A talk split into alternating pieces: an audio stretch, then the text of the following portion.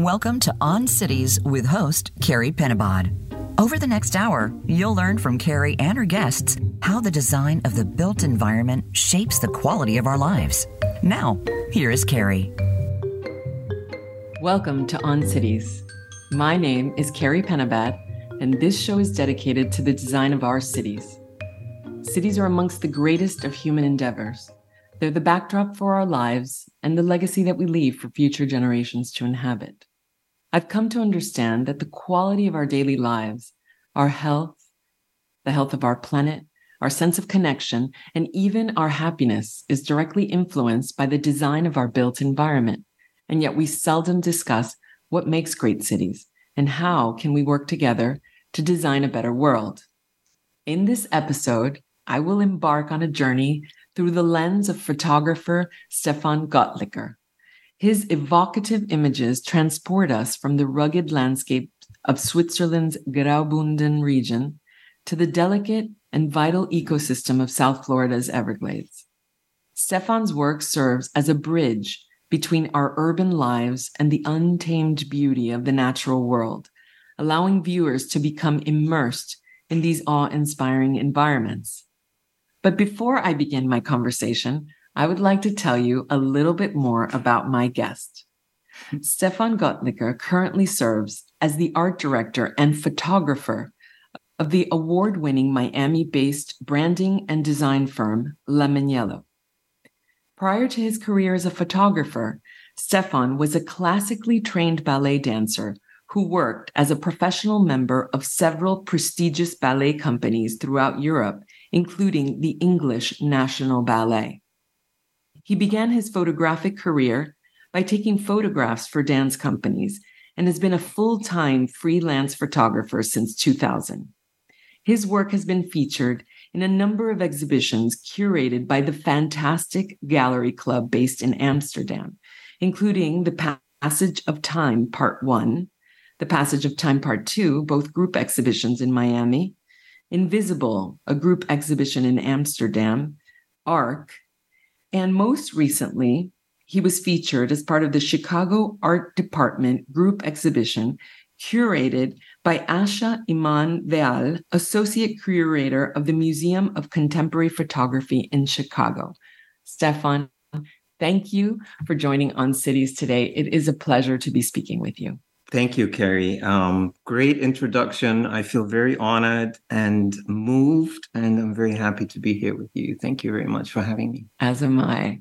So, Stephan, I often begin by asking my guest about their formative years because I think mm-hmm. somehow those years, both consciously and maybe unconsciously, shape our ideas about the built environment. Mm-hmm. So, Stephan, tell me a little bit about where you grew up and how you think that experience may have shaped your views about the world. Yeah, I think everything really shapes our views. And um, uh, I was born in Düsseldorf uh, in Germany, West Germany, which was the west of West Germany back then still. Um, it was the early 70s, was end of the 60s, early 70s. And um, yeah, I was a single child, and um, Germany was still a little bit under the weather. I would say it was it still had this seriousness. It still has it, but it was very serious, and you could feel that the war years were still lingering around, and it was slightly gray sometimes and um, desaturated, maybe a little bit of beige. Older people, older folks.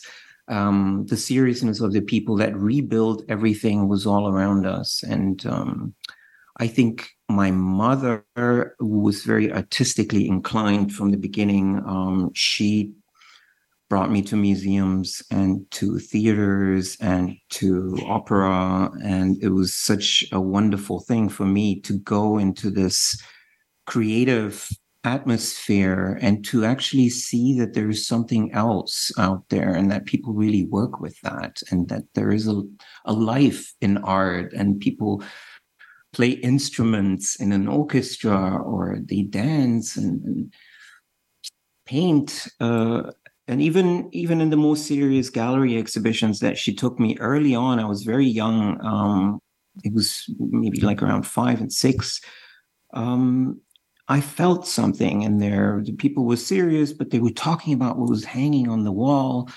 And I thought that's amazing because it's not all just, you know, uh, so serious. It's, there has to be something in art that is fascinating and that people talk about.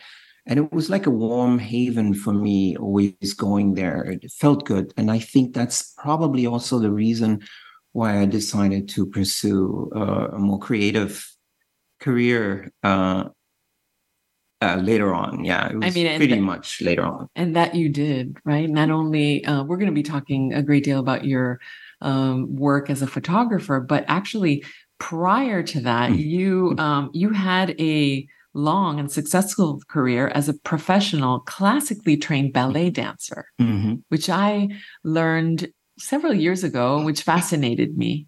Um, so tell me about this.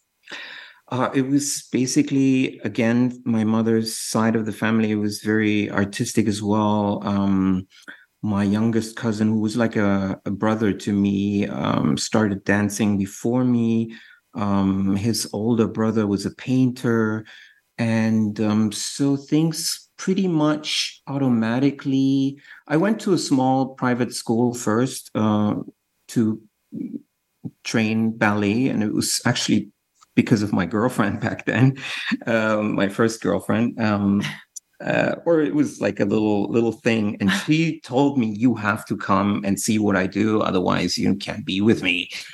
And I decided to go, and uh, from then on, things just you know happened, and I had to move fast because at the age of 13, 14, as a male dancer, you can still do it, but you have to be physically talented, which I was, and you have to act fast basically. And then it only took one year uh, in the classical in the first classical uh, school uh, that was a private school. And after that i decided to move to hamburg uh, which had a back then probably the best academy in germany. Uh, john neumeier also american um, he founded the school and it was uh, i did the audition i was accepted and i very quickly decided to move to hamburg and had a four year, uh, very intense and very um, formative time as a ballet uh, pupil. It was discipline.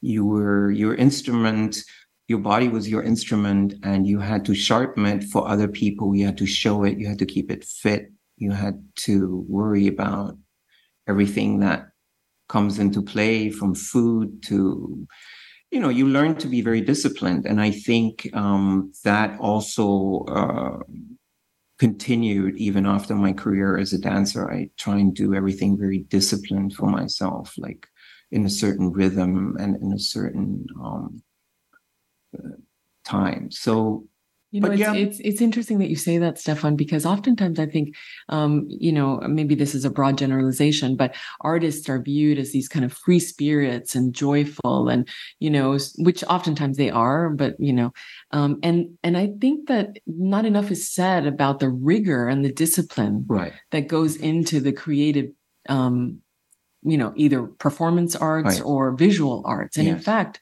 those that have long careers in any one of these creative disciplines they have extraordinary rigor and discipline which i think is yes. oftentimes overlooked or not discussed so i'm really glad that you pointed that out because i can see how you could apply those um, lessons um, that yeah. discipline to your work now as a photographer which is you know perhaps what we're going to be you know delving into mm-hmm. um, but but i guess before we start talking specifically about your fine arts photography mm-hmm. which is i think is going to be really central to the conversation um, i did want to also discuss the fact that you serve currently as an art director mm-hmm. and uh, lead photographer for the miami based branding and design firm Lemonello mm-hmm.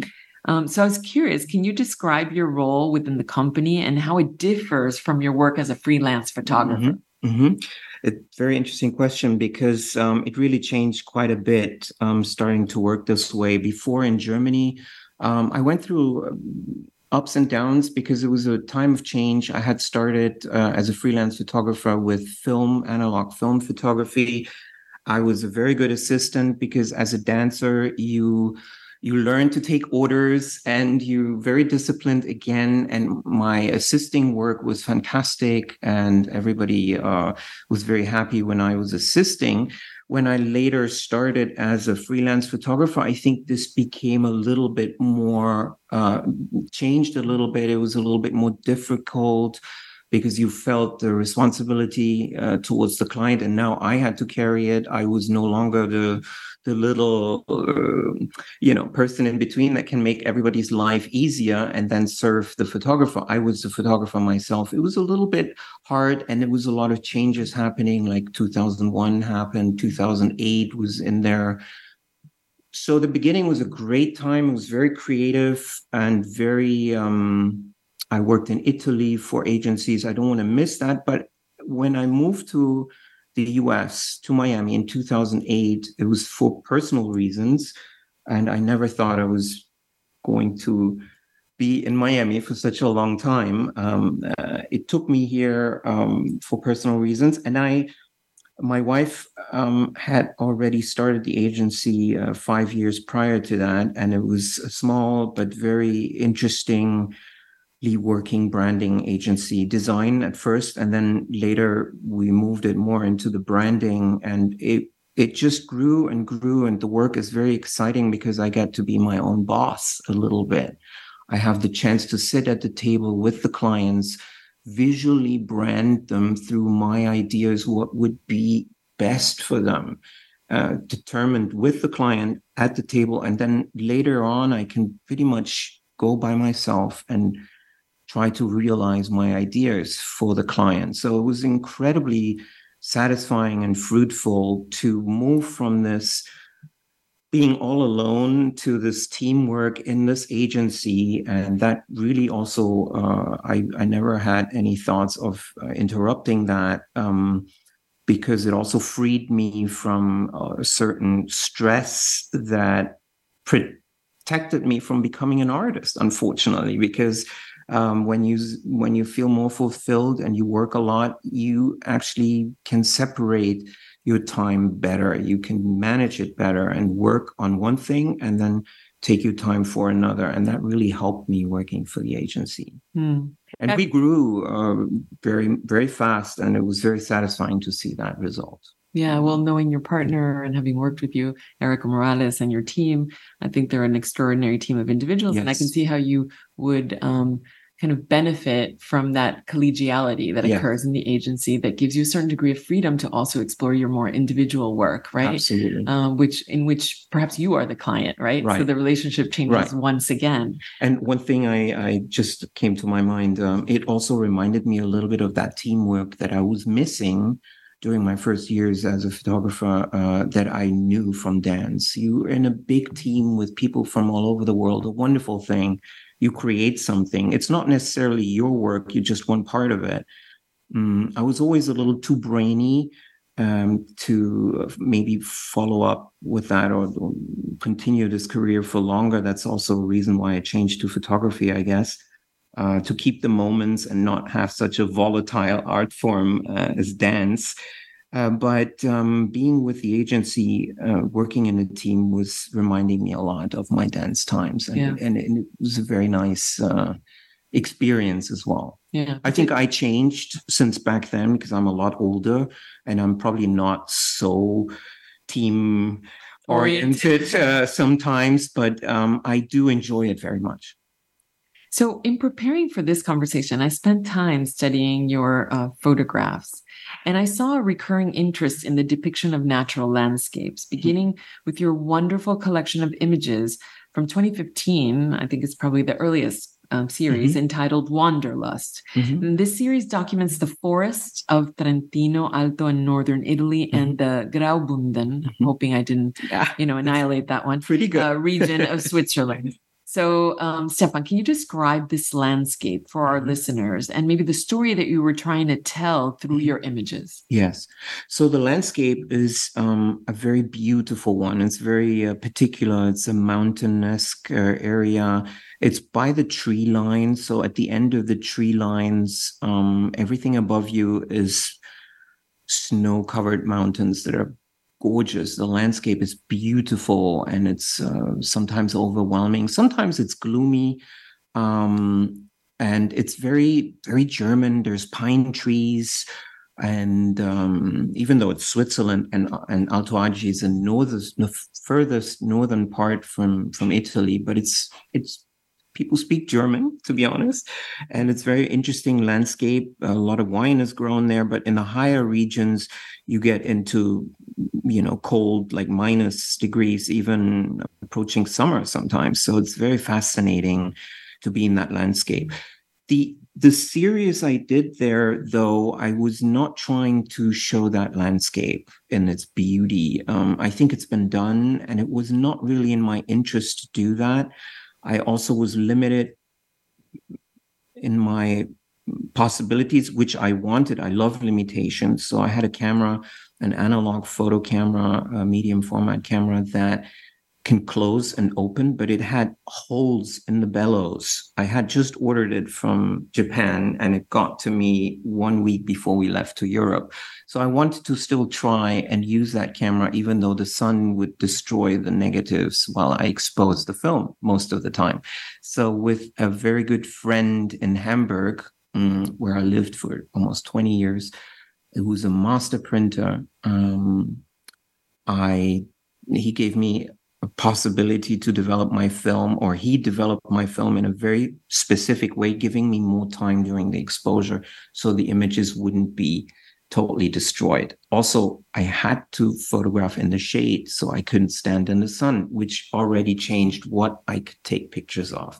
And I wanted to be a little closer to my to my objects to the to the landscape and really just frame part of it. Um, inspiration i think was maybe the romantic uh, movement in in germany uh, at the end of the uh, 18th century beginning of the 19th century. The writers goethe paintings by by famous painters that depicted those those landscapes. So that was the inspiration. And what came out was very satisfying for me. I think it was just the beginning of of waking up to my artistic side again and working on that. It was it was a conscious decision to do that. And it was just three films at the end. It's like 30 photos and i chose a few of them and printed them large and it was a very satisfying uh, experience. From then on i also but funny enough i needed my landscape that i understood most because until then I was working professionally as a photographer in in Miami, doing all these beautiful photos of blue sky and palm trees and lush vegetation and powerful colors. But for my personal work, that was never really in my thoughts. It was not really what I'm looking for. So it was very difficult for me to start my personal work in Miami at that time. It took me whiles to find something that I was excited to photograph. And um, so my very first series was in Europe in a German looking landscape, uh, trying out this, this. I mean, it makes it makes so much sense because oftentimes when we're looking for our way in the world as artists, you know, yeah. there's always a return home. Yeah. Um, because you're looking for, in a way, you're tapping into that local zeitgeist. Right. Um, and what about it is reflected in you. And I think when artists do that in a um, sincere and meaningful way, they also type into universal themes.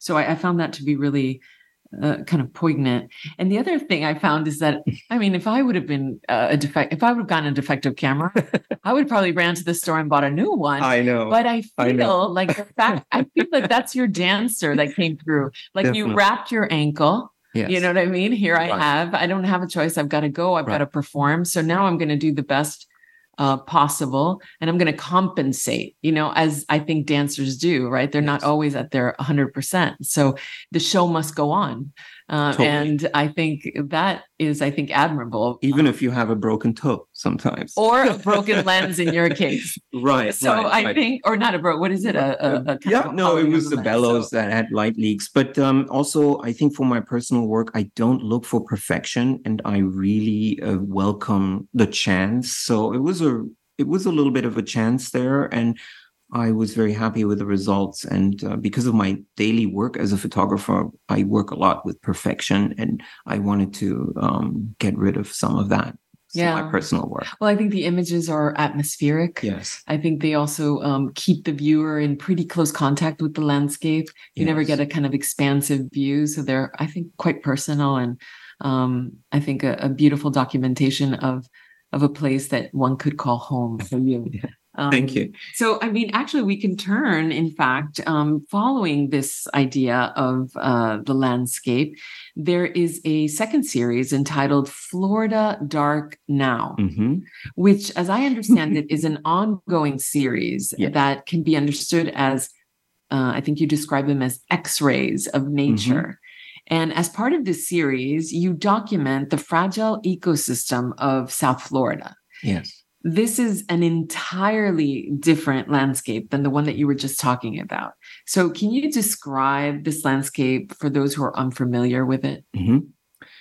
Yes. So, um, obviously, when I came to Miami as a European, I'm always interested in landscape and the nature around the city, what surrounds the city, what is the city built on? And all these questions were the first questions i asked myself and i wanted to go to the everglades. When i when we finally because you have to go by car when we finally drove through the everglades i had to look for traffic a little bit. There was always somebody always a pickup truck behind me pushing me and i didn't have enough time to look uh, right and left and we stopped. And i was a little underwhelmed at first because it's such flat land and it's so delicate. When you look closer all these things open up to you and there there are worlds hidden from you that you would not really see at first. And at the same time it's actually very flat. Some of the trees uh, particular saltwater trees or the oak trees, they're, they're gray. They have this gray tone, which also fascinated me. And, and they look very um, picturesque and very uh, fine and delicate. And then obviously the wildlife that you can feel around, you can't really see it, but you can feel it. Um, it all fascinated me, but I didn't really know what to do until I took the decision to make it really difficult for me and um, desaturate again and take out all the color that I'm seeing and go by night, um, pack a rather large equipment and actually a studio flash that I use in the studio with a battery pack, uh, but it's a very large one. So I really, I need an assistant to do that. Um, and take it to the Everglades and place it spots that I had researched, locations that I found before during the day, and uh, fire flash into the dark. Sometimes I don't even see what I'm photographing. I can hear what surrounds me, and I don't want to use too much light because that attracts insects that then later show up on my photos as white balls, uh, round white balls in the flashlight. So um, not a very good thing. So I left the lights off most of the time and was standing in pitch darkness, trying to focus, and then saw the image that I was taking with the flashlight. Again, a very interesting um, approach. I'm not fully in control, even though I'm setting it up to the highest standards and making all that effort to get there.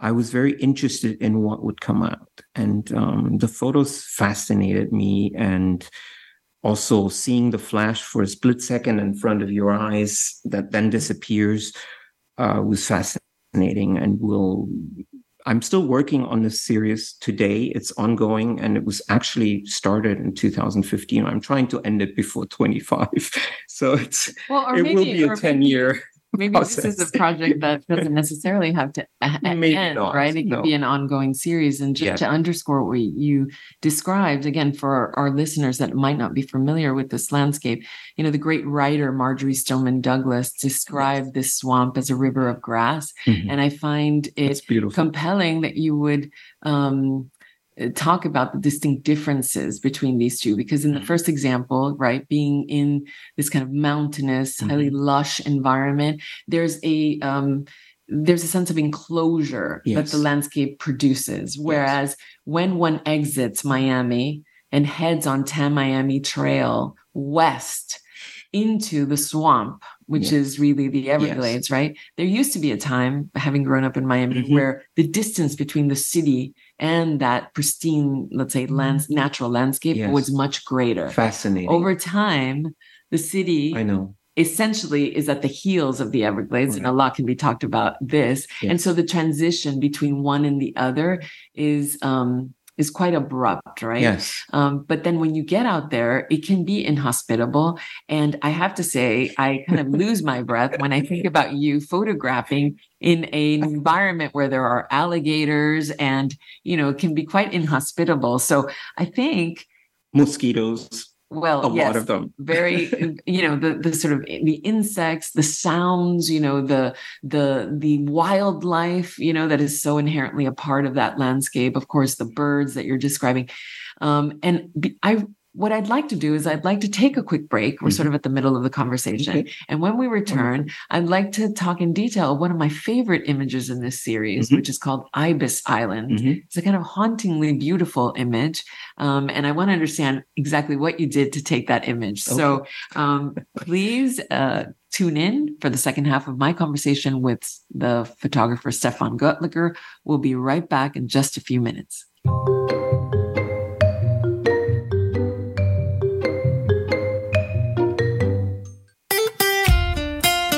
Voice America at facebook.com forward slash voice America for juicy updates from your favorite radio shows and podcasts. Did you know that the quality of our daily lives is directly influenced by the design of our built environment? Our homes, our work, the way we move, and where we play are all shaped by the design of our cities. This thought provoking new show from architect, urban designer, and educator, Carie Penabad, examines the complex forces that shape the making of our physical world. Lively conversations with leading experts in a variety of fields engage some of the greatest challenges facing our cities today, including climate change, affordable housing, embedded technologies, infrastructure design, architecture and the arts, urban policy, social mobility, and much, much more. Tune in every Friday at 11 a.m. Eastern Time, 8 a.m. Pacific Time, so that together we can design a better world. Voice America programs are now available on your favorite connected device, including Amazon, Alexa, and Google Home. Through streams with Apple Podcasts, TuneIn, and iHeartRadio, listening to your favorite show is as easy as saying the show name followed by the word podcast. Hey Alexa, play Finding Your Frequency podcast. If that doesn't work, try adding on TuneIn or on iHeartRadio or on Apple Podcasts. Have you become a member yet? Sign up now to become a member of Voice America. It's always free and easy. Plus, you get to take advantage of some great member benefits. Get unlimited access to millions of hours of on demand content across all of our channels. Keep track of your favorite episodes, shows, and hosts in your own customizable library. Find out what shows you might be interested in based on your favorites. Plus, you get insider access with our newsletter. Membership gives you more. Sign up at voiceamerica.com and click register at the top right. Think of the world 50 years ago. Now think of this same world and how it'll be 50 years from now. Did you know that if the world's population continues to grow at its current rate, our children and grandchildren will only have 25% of the resources per capita that our parents and grandparents had? We must preserve the foundation of a quality standard of living. That foundation starts with Go Green Radio. Join your host, Jill Buck, for Go Green Radio every Friday at noon Eastern, 9 a.m. Pacific on Voice America. Voice America is on LinkedIn. Connect with us today. The Internet's number one talk station. Number one talk station. VoiceAmerica.com.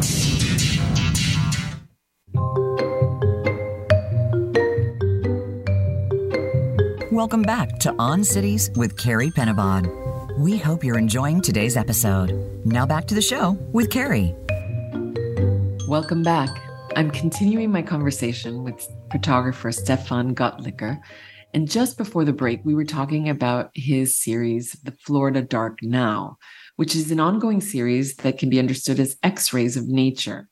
Stephan, one of my favorite images um, that can be um, part of or can be considered part of this collection Mhm. is entitled Ibis Island. Mhm. It's a stunning black and white image taken at night of uh, a mangrove Yes. that rises out of the water, but within it is this collection of uh, white ibis. Right. Um, so photographing these scenes as at night seems to me, like I said before the break, to be very intimidating. Mhm. Um, why do you work in this way? Mhm. And can you tell us how you actually went about producing that particular image? Mhm. Yes. So I um, I think I'm very interested in the abstraction of what I see day to day a little bit more than I ever thought I was. I'm not so much a document photographer than even though doing landscapes, I need to add an abstraction to them in order for them to be my photos. Um, and uh, in the in the in this uh, instance, I had planned to photograph this island, which is basically a group of mangroves coming out of the Miami Bay. Um, and it's pretty easy to go about maybe 20 meters close to them on, on stable land. So um, I saw it during the day. I took a photo during the day as well because I like to play with daylight and night uh, positive, negative. The research of the positive, negative is increasingly important in my photography, especially because I'm I'm using analog film, and you get back a negative. You see the negative before you actually have to do the positive, and it is fascinating. Um, I, of course, I knew all this from a long time ago, and I was very familiar with it. But it's a fascinating process if you use larger cameras to have a physical bigger physical film in front of you that you can actually lay on top of each other. All all kind of different beautiful things happen. But in this instance i wanted to take a night shot um, because the flash only reaches to a certain point and then falls off. I can't photograph the moon with a flash. Sometimes when i see tourists looking at the moon taking a flash photo with their pocket cameras or with their iphone i, I find it so funny because the, the flash is never going to reach the moon. Um, but I I knew I was going to put light on that man, group of mangroves, and then the darkness it would disappear in the darkness. The background would just be black, and I was interested in creating this. When I actually went there, um, I uh, took my card and, and and rolled my card there, my camera, and I looked at the the island. I couldn't believe what I saw. It was full of white ibises. I mean, full, sprinkled like on top of a of a muffin. Um, it was, it, and they were all like making little funny noises, but they, I think they were sleeping. And um, then I thought, oh my god, I did not, uh, I didn't want to do a nature photo like that or bird photo. You know, don't want to be the next bird photo photographer. But um, I didn't think that this could be fantastic right away. Obviously, a couple of minutes later, I was like, well, let me see if they're still there after I do my first test flash because it is a very big flash and it's rather, you know, bright and, and disturbing, I guess, for nature as well. And I just heard a little bit of mumbling after the flash and a little bit of noises and um, some complaints, but they all stayed on there. So I had about an hour to set up everything and to photograph this photo. And it turned out to be, you know, what you see and uh, unexpectedly really beautiful with an extra layer that I did not plan for. Yeah, and and the fact that you work in black and white and the Yeah. background is so dark, Yes. and then the bodies of those white ibis, you know, sprinkled across the top of them, you know, full of life, I think is really is quite stunning. And the ibis, for those who are not aware, as I understand it, is you know it's um it's a bird. Bird that is Yes. pretty meaningful to South Yes. Florida because it, it's it always uh, travels in groups, right? They travel in packs, Yeah. And then they also leave. They're the first birds to leave Okay, um, when when the hurricanes Mhm. are approaching, and then they're one of the first to return. So they warn you pretty So well. so I think that they have a deep connection to this place. So Yes, and they live in our city. I sometimes Yeah. I come to my car and I have an ibis sitting on my rear mirror. and it's It's truly wonderful. truly truly um so if we continue along the lines of, of landscape i think you have a third series right Mhm. which is a, a much more recent collection of Mhm. images entitled outdoor enclosures Mhm. Stephan where are these taken um, and why in this instance did you decide to use color Yeah. This, um, I mean, uh, first I have to say it's a creation uh, that happened during the pandemic, and uh, yet again I bought myself a new camera just before that, and it was a view camera, so a very large camera, which changes your whole approach, which is the camera I'm working with right now. Um, but uh, I wanted to try it out and use it and also photograph in color because I hadn't done that for so long. I'm slightly colorblind, so I'm always shy to use color.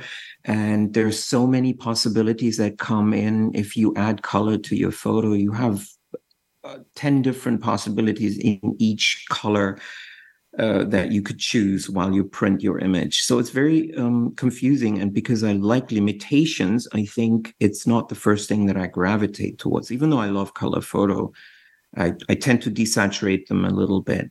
So I, I found this little park on, on Key Biscayne, Crandon Park, um, that I had been going to uh, with my dogs, uh, even though dogs are not really allowed, but I hope I'm not getting into trouble here. Um, but um, it fascinated me. It had a very intense atmosphere, and I did not know why. There were cages in the middle of it that were almost naively colorfully drawn uh, on they they were painted they had animals painted on them and i thought it was fascinating to go through this rather wild little park during the pandemic it was also not kept so it had an added wildness and roughness to it that I really found fascinating. And in researching about this park, I found out that it was once America's or the US largest zoo um, with over 1,200 animals in them. I didn't realize that. Yeah, I did not know that either. And it's just there. Um, in in the 60s though uh, because it's it's on an island it was difficult to maintain it well and maybe there were too many animals in the zoo and they weren't really kept perfectly. There was criticism and then a hurricane killed a lot of the animals in its in their cages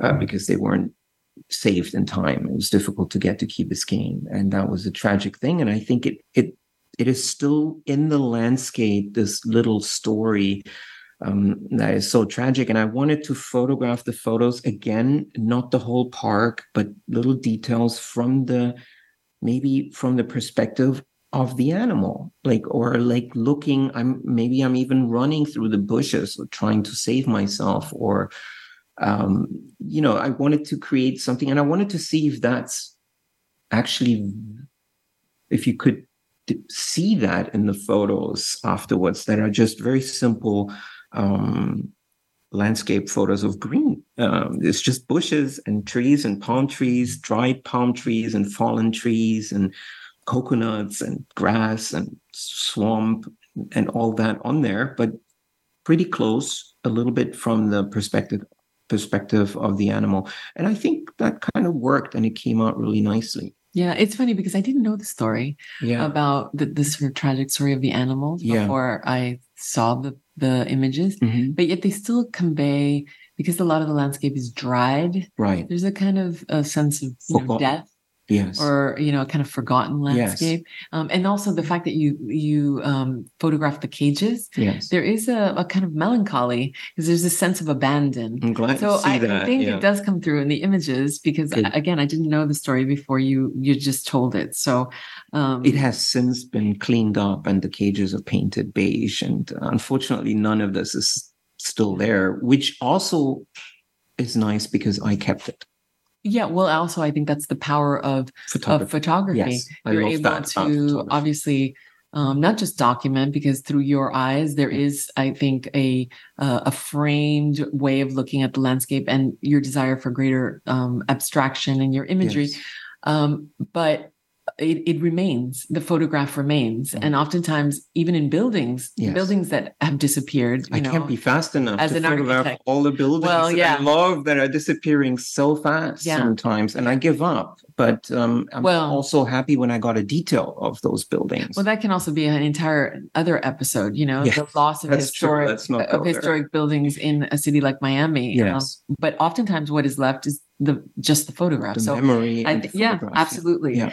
Um, so you know, but beyond your interest in landscapes, you have also photographed architectural works by notable modernist architects, including the German Mhm. Mies van der Rohe, Mhm. Le Corbusier, and more locally here in South Florida, the work of Cuban-born architect Mhm. Hilario Candela, Mhm. who was a formidable architect who just passed away last year. Yes. Yet you never depict any of the buildings in their entirety, or at Mhm. least rarely, the ones that I've seen. Mhm. Um, and you seem to keep the viewer close to the subjects with a focus on the more architectural details Mhm. and perhaps the play of light on the various surfaces.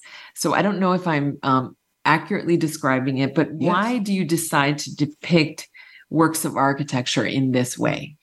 I think again, it's a little bit like the beautiful mountain range that we all seen, and all of these, or most of those buildings have been photographed in a really classic way. And I'm not so, as an artist, I'm not so interested in this. I'm rather interested in play of light on the material, whether it's concrete or glass or or um, aluminum or steel.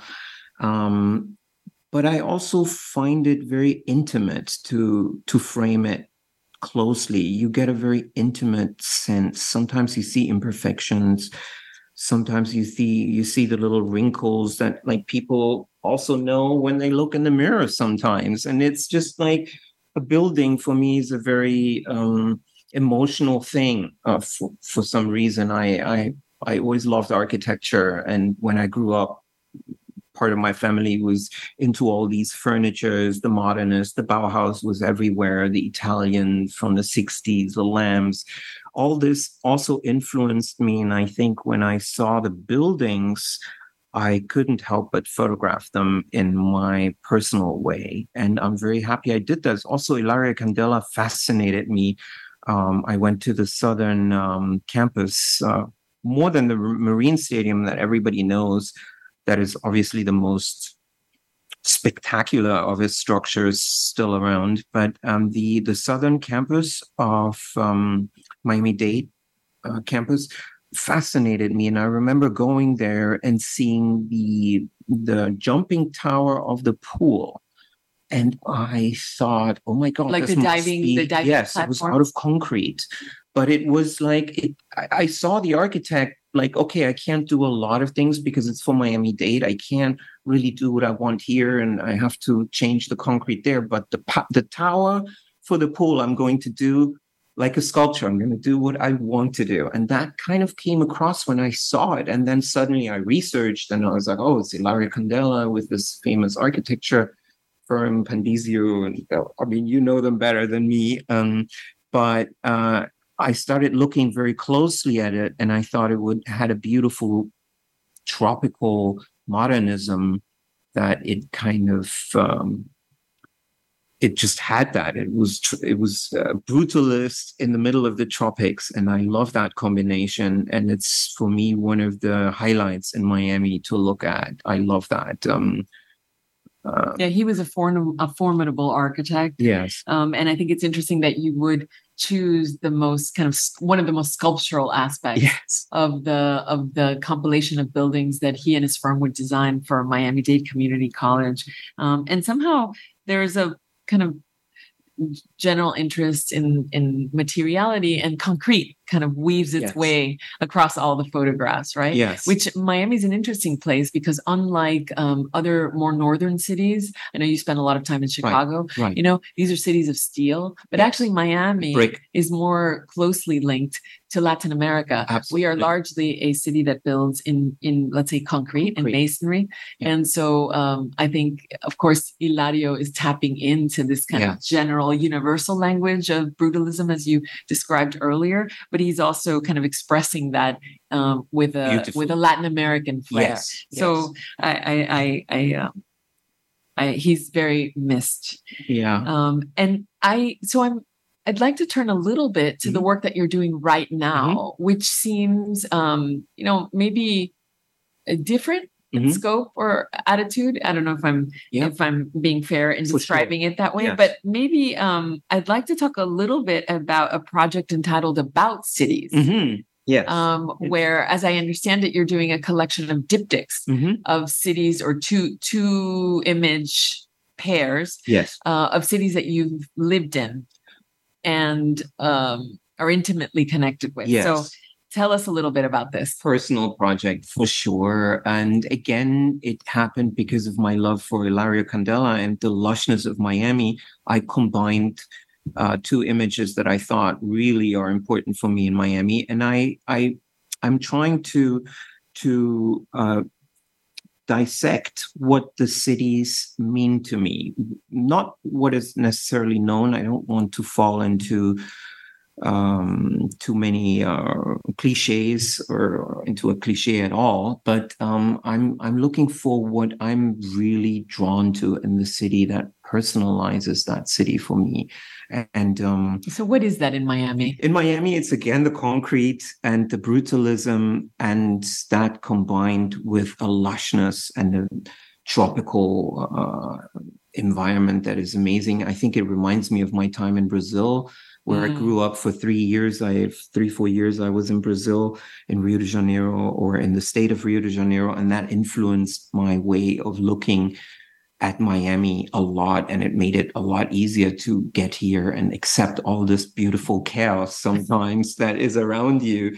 Uh, and I just love that. But the other cities are obviously going to be Chicago. I already started working on this, and it's going to have to be Mies. Um, and uh, and the lake for me the lake in chicago is like an ocean. And again it reminds me of rio de janeiro. Funny enough it has nothing to do with it. But when i'm in chicago and i see this brilliant skyline and the sun hits it from the the lake that is endless maybe it doesn't have the surfers and it doesn't have the waves but everything else looks like it has beaches even. It looks like rio de janeiro to me with this majestic skyline and um, the lake. So that will be Chicago. And then I'm going to go to Germany uh, for Dusseldorf, Berlin, and Hamburg, which are very important cities for me. And just going to take it as an exercise, going back into my childhood and into my younger years and, and trying to find two images in each city that um, speak the city for me.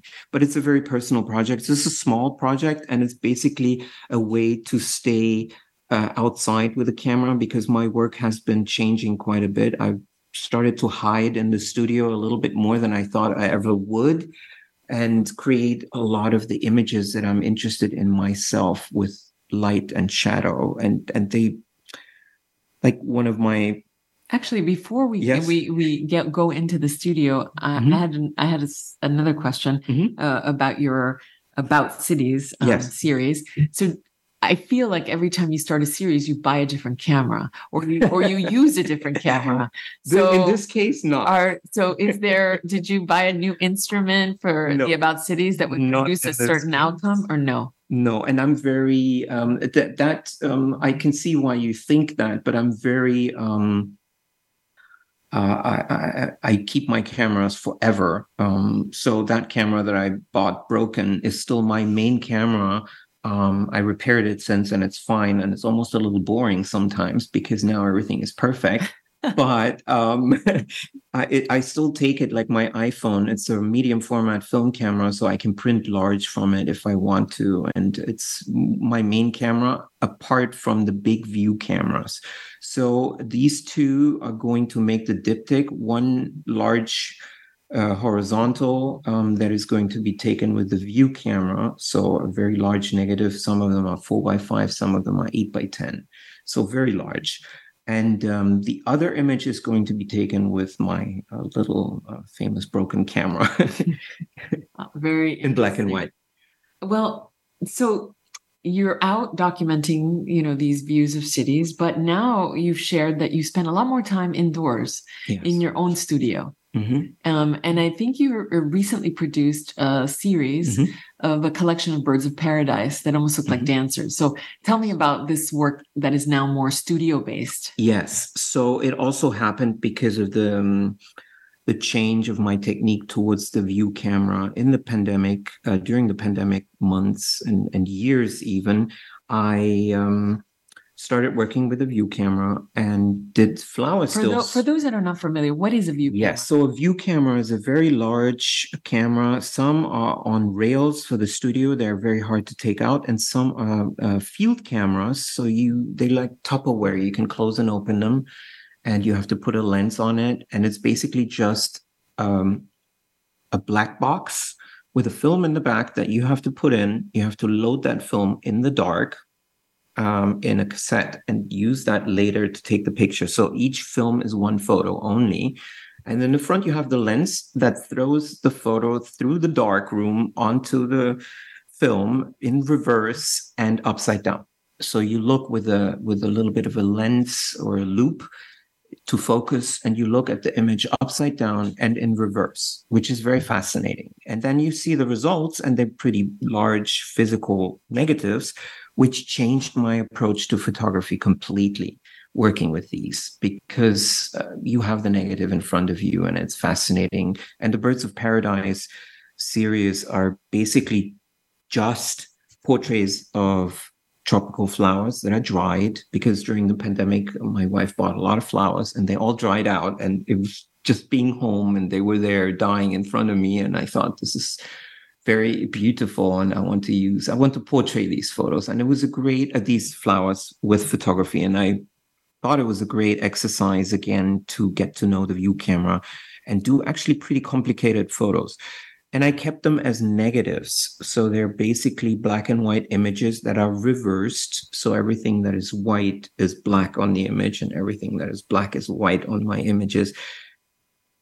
which is also an incredible combination with the night shots in the Everglades because it's almost like making a non negative to a negative because I reverse the, Mm. the yeah light. I, I see them even though the scale is different Yes. um you see the attention to kind of detail but also con- the contrast the power of the contrasting Yes. um tones i think is uh stunning and they also look like bodies they dancing for and sure. i and i feel that it's great to hear you because you you have kept to the analog Mhm. uh, versus let's say completely adopting digital and Yeah. for me i feel it's almost an extension of your own body there's a physicality to the work Yes. that you produce um, in analog that is not really po- possible perhaps in digital or the degree of physicality. And i and for that I, i've enjoyed listening to your process. So Thank we're you. coming to the end of the interview Stephan. This was And so so, I asked- and i ask everybody um, so i need you to tell me in about a minute okay. Stefan what is Try. your favorite city I'm going to why this. This is a very difficult question for me, but I'll keep it very short. Um, uh, it has to be Chicago at the moment, um, and for a long time already. Uh, I, the city fascinates me every time I'm there, and I'm lucky enough to have a second home there uh, in a wonderful building. Uh, overlooking the lake. So it is like being on holiday in one of my favorite cities, and I'm still discovering it. Um, I throw in a second city that is in my beloved Europe, which is Lisbon, Mm. but completely different and fascinating me. And it will in the future mean something more to me, I think, because uh, it was beautiful and beautiful light. But for That's- now, I think that's it is Chicago. I think that's a beautiful way to end the episode. Thank you, Stephan. Oh, it has been a great much. pleasure to spend an hour with you. Um, thanks for Likewise. taking time from your busy schedule for this Oh. conversation. And next week, I will be joined by Yasmeen Lari. At 82, Miss Larry is Pakistan's first female architect. With a remarkable career spanning over five decades, she's made significant contributions to the profession. She's the co-founder of the Heritage Foundation of Pakistan, an organization that is deeply committed to preserving Pakistan's rich architectural heritage. And she's built more than 50,000 Pakistani homes for humanitarian causes that is influenced by the vernacular traditions of her country. Do not miss what is sure to be an inspiring conversation. And if you enjoyed what you heard today, connect to all previous episodes on Spotify, Apple iTunes, or wherever you get your podcasts and connect to us on On Cities. I look forward to connecting again next Friday. And thank you, Stephan. Thank you very much, Carie. You made this so easy, and I will tune in and listen to this. This is all fascinating. Beautiful. Thank you. Thank you. Thanks for listening to On Cities with Carie Penabad. We hope today's episode has given you some insight into how the design of the built environment shapes the quality of our lives. Please join us again next week